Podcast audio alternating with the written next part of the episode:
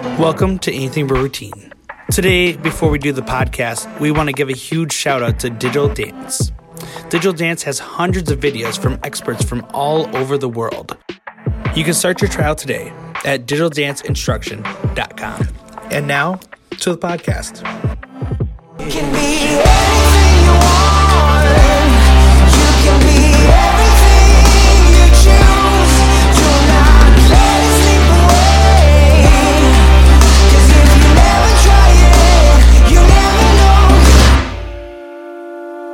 Hey, everybody, this is Cindy Clough, and today I'm going to be talking about awards banquets. And um, this is the time of the year where we have those, and they used to kind of send me over the edge, I know. But one thing um, I have tried to start doing is plan earlier than rather than doing it all at the last minute. We started doing our voting way earlier, tallying them. We do it all by a Google Doc uh, right now, how they fill the awards out so that it is faster and more effective. And then I'm not going crazy right up until the banquet. So I try to make a false deadline that I want to have everything done by. And I pick the date myself around what works best for me in my life. And I know sometimes um, when when you have booster clubs, they may select the banquet for you, and I just feel that's hard when it's your you're the person that has to get up front and talk. So it needs to be a time when you can handle it. So here's some suggestions for your banquet. Start early, like I just said.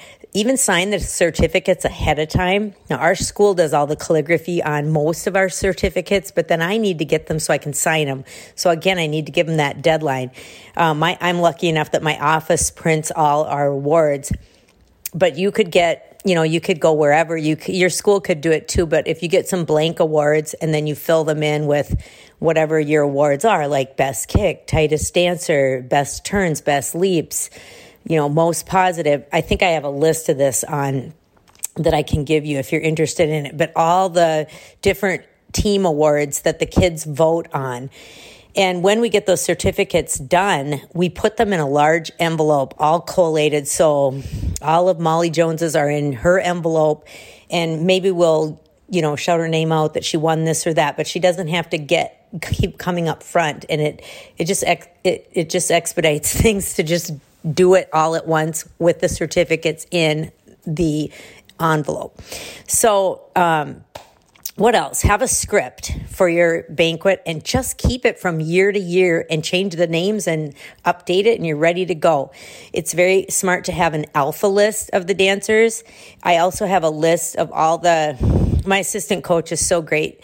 Julie gives me a list that has everybody filled in right in order what they're winning and it has it exactly in order who's speaking, who's doing what. So the different things we have is we try to have a parent speak and I try to select someone that's going to is going to be representative, you know, a representative of our parents that you know will do a great job up front and and really cares about our team. So I try to pick someone who's been very invested in the team. And so they speak, which is kind of neat.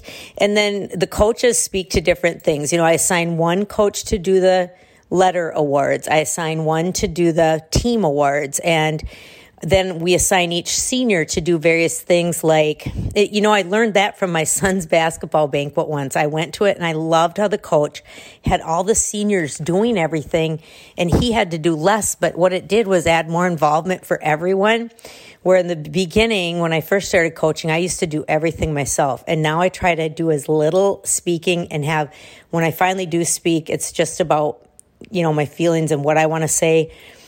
And the rest all the the you know fun things that we do somebody else is doing them. So we have a belly busters we call it and it's just funny private inside jokes from the whole year. So that is fun. Um, we usually do this poem a time to remember and we do um, a parent tribute. One of the kids will do a parent tribute and then the coaches usually do a or the kids usually do a coaches tribute and then one of the kids will talk to the team to next year's team carrying on the legacy so it's just neat to assign these ahead of time i make sure to always have someone speak to the jv usually it's the junior varsity coach but make sure you don't forget that because you want this banquet to be as much about them as about the varsity is in terms of decorations, we've had years where parents have gone all out. Um, it's very fun, but what we typically do now is just pass on the decorations throughout the year. Like we had our bus decorated for state. Now I bet we'll see those same decorations at our banquet, and we had the same ones at our state kickoff show. So we kind of recycle our, we just have a big tub with all our you know, our school colors are royal blue, silver, white. We, we just keep all that in a bin and we can recycle it. So that's neat.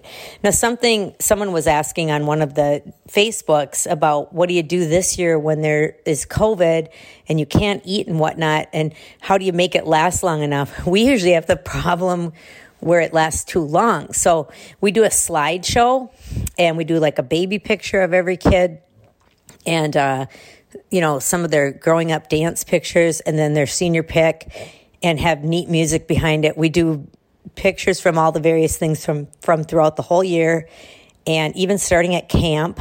And so it makes that really fun. You can, what I do at my studio spring show, you could do at your banquet is I have every senior record themselves on what it has meant to them to be on the dance team and whatnot. So that would be fun to put behind their pictures. Um, we do not one thing I learned from my current AD, and I've been through three of them, so this was took a long time to learn. Don't don't announce your captains at the banquet. It wrecks your banquet. I've had more banquets wrecked by announcing captains, and I don't know why. Hello, slow learner, but um, yeah, don't do that. You could have somebody do it later and in a separate ceremony because it always seems to cause issues. And I know a lot of teams are getting away from having captains. And I mean, that's, that's another whole podcast, but just think about not doing it at the banquet. Even if it's been a tradition, change it now. Tell them ahead of time you won't be doing it though, so it doesn't cause that last minute drama. Um, publicity. Assign somebody to, to do a publicity. Take some shots for the paper. You could even invite your local newspaper to cover your banquet. Special guests. I think it's really cool if you have a special guest at your banquet. We have had um, custodians come before.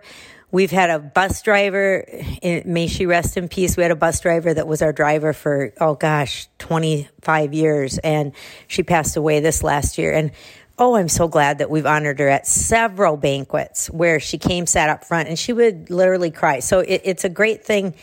Bring in somebody like a school administrator, a custodian, somebody that's done something special for your team. That would be kind of neat. During COVID, I'm not doing a meal. And we have gotten away from doing a meal and started in typical years doing dessert bars like an ice cream social where we just, it was so easy. We had some brownies, um, and we had buckets of ice cream and whipped cream toppings, fruit, chocolate stuff. There you go. That was it. It was cheap and it didn't require a lot of planning. So I would suggest that. Then I have a sample senior address. If you're interested in that, you can always email me and I will send it to you. And again, I have the sample voting sheets that I could send you, Cindy at justforkicks.com, and I'll ha- be happy to help you out with your banquet. So good luck. Thank you. Bye bye. Thanks for listening to Anything But Routine. If you like the podcast, subscribe and give us a rating. We'll see you next time.